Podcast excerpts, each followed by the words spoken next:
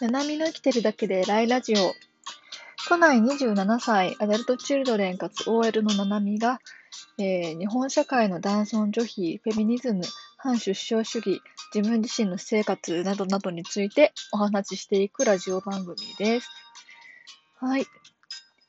えーと、今回第7回、トランスジェンダリズムと私っていうテーマでいきます。えーと、大前提で、これめちゃくちゃ難しい問題だと思っていて、本当にこれ、んなんか、フェミニズム関係の議論の中で一番難しいと言っても過言ではないのではないかっていうくらい難しいということを強調して、あくまで私が思っていることを話すので、それが正しいとは限らないけれども、私はこう思ってるよってことを主張しないといけないなと思って、今話しています。はい、えーっと、結構、その、何について話したいのかピンとくる人がいれば、ピンとこない人もいるかもしれないんですけど、えーっと、まず発端としては、最近起こっている議論の元は、えーハリー・ポッターの作者 J.K. ローリングさんが、えーっと、生理がある人という言葉を挙げて、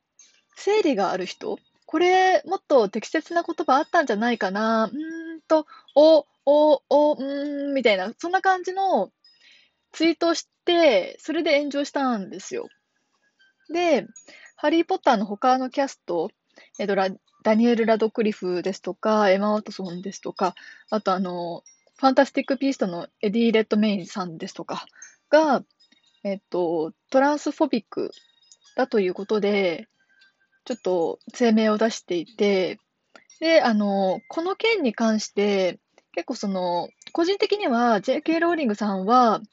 そこまで言う必要のあることかっていうのは若干あるんですね。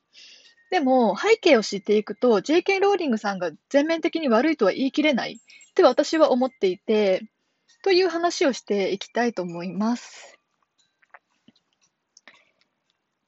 そうですね。えーっと、こう BGM の調整をするなどしているんですが、えーっと、まず JK ローリングさん、なんでそんな発言したかっていうと、その、生理のある人じゃなくて女でしょみたいな感じの発言を、まあ、詳しくは記事を読まれるといいと思うんですけど、なんか、もともと、えっと、生まれた時には男性だった方が性転換して女性になるっていうことがあるじゃないですか。そういった女性をトランス女性って呼ぶんですけど、それ自体に異を唱えているのではなく、そうではなく、えー生まれた性は男性だけれど、心は女性。でもまだ手術を受けていない、そう性転換をしていない、ペニスがあるっていう男性で、結構見た目も男性に近いなと、あの、客観的に見ると思われる。そんな人が、結構欧米のその、日本より先進的な社会だと、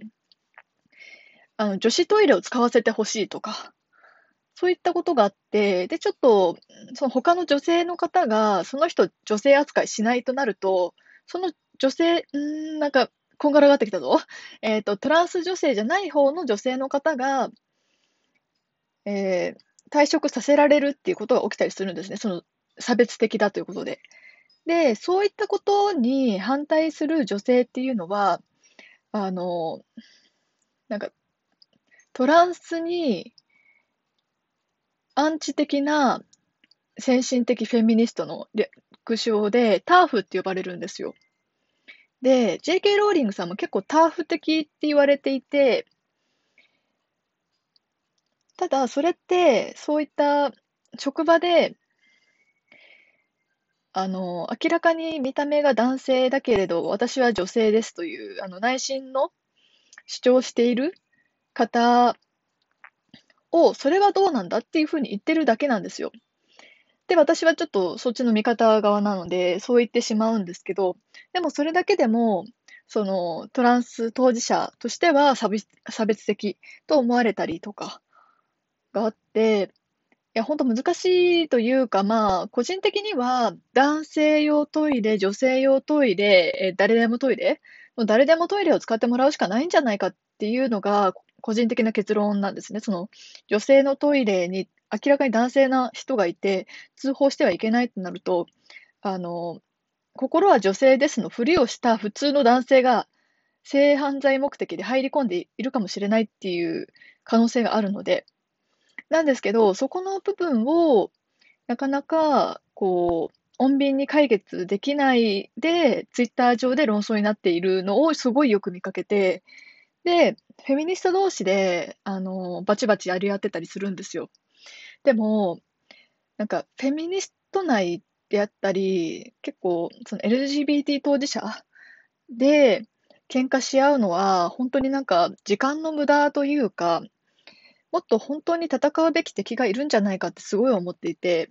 すごいもったいない状況なんじゃないかなって思っているのが、最近のツイッター論争を見ていて思っていることです。ただ本当に、鍵のないアカウントでこれつぶやくと、マジでなんか批判されるんじゃないかって思うくらいに、あの、ターフの楽印をされるんですよ。そう思ってる人って。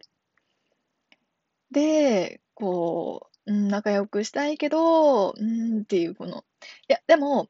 あくまでそういった問題さえ避ければ、本当、いい関係を築けるはずだし、築いていきたいって思うんですね。ただ、個人的には、良識で考えれば、見た目が男性の人は、ちょっと女性専用のセーフゾーンに入ることは控えてほしいって思うんですけど、結構ツイッター見てると、そのトランス当事者で あの、本当以前見かけたツイートなんですけど、チンコを股の間に挟んで女湯入ったわ、みたいなこと言ってたりするんですね。それは絶対になんか良識的にありえないと思っていて、本当良識って言葉に頼ってしまいがちなんですけど、そういった態度をトランス女性が取り続ける限り、ちょっと仲良くできないし、多分トランス女性もトランス女性側で、シス女性の特権があるでしょみたいな風に思っていらっしゃる方もいるんだと思うんですよ。っていうのがある限り、多分ずっと血で血を争う、洗う構想を続けざるを得ないんだろうなと思って暗淡たる思いでいます。うーん、なんか結構専門的な話だと思うんですけど、大丈夫ですかね。あと、本当私自身はスポーツあんまり好きじゃないので、あんまりなんかスポーツに対して強い思いとかはないんですけど、海外のスポーツの現場で、えー心は女性だし、性別適合手術も受けたから私は女性ですってことで、えートランス女性が参加して、で、その、いい成績を取ったりしちゃうんですよ。その、やっぱり体は男性でもともと生まれてきた存在なので。っていうのも、なんか、本来女性として生まれてきた人が正当に競技に参加できてないって思うので、そこもなんか、うん、やっぱり、えっと、男性、女性、トランス女性、トランス男性の4部式でやるしかなくないっていうのが思っていて、今の日本だとピンとこないかもしれないんですけど、海外だと実際に起きている話。いやーっていうのを普通にこれ公開して大丈夫なのかなでも本当に、ちょっとそこはもう少し冷静にお互い考えましょうよっていうのが個人的な思いです。うーん。でも、その、冒頭にいた JK ローリングさんに対して、ハリポッターキャストの方々が言ってらっしゃる通り、そのトランスジェンダーの友達がいるし、そういった彼らは平穏に暮らしたいだけだっていうのもすごい分かって、そういった平穏に暮らしたい方もいるんだと思うんですよ。だから本当、うん、なんか不毛な争いを続けたくないなって思っています。いや、本当になんか、うん、本当一部の過激な人が生きったこと言ってるだけだと思うんですよ。多分それが事実だと思うんですね。なので、えっと、平穏に暮らしたい、吉良義掛けのような方々と言っていいのかなは、なんかそういって生きったことを言ってる人にさすがにそれは違くないっていうのを言ってほしいし、さすがにそれは違くないって言っているシス女性のフェミニストに対してターフって呼ぶのはやめてほしい。あの、うん、ターフっていうか、その、なんか差別主義者みたいな。なんかやっぱり、安全が最優先だと思うんですよね。で、そういう、うん、安全が最優先っていうと、トランス女性は安全じゃないのかとか、そういう話になってくるんですけど、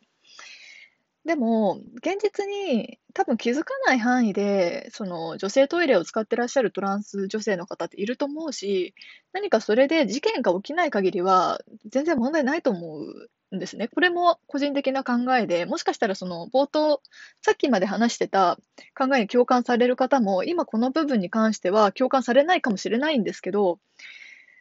うーん、なんだろうな。あとあの、パス率低パスとか高パスとか言ったりするんですけど、そういうどれくらい女性に見えるかみたいな話って結局ルッキズムになってくるので、うん、なんか本当に誰でもトイレ使おうよっていう、それになってきちゃうんですよね。最近だと増えてきましたし、やっぱり、ああいうことに使われる程度には。もう本当何の話してんだかっていう人いると思うんですけど、とりあえず分かんないことあったらマシュマロとか、ツイッターの DM で聞いてください。あと、あの、記事を読み漁って、自分なりに理解することが大事だと思います。ということで、ちょっと11分半超えたので、まとめに入ったんですけど、こんな感じで終わりたいと思います。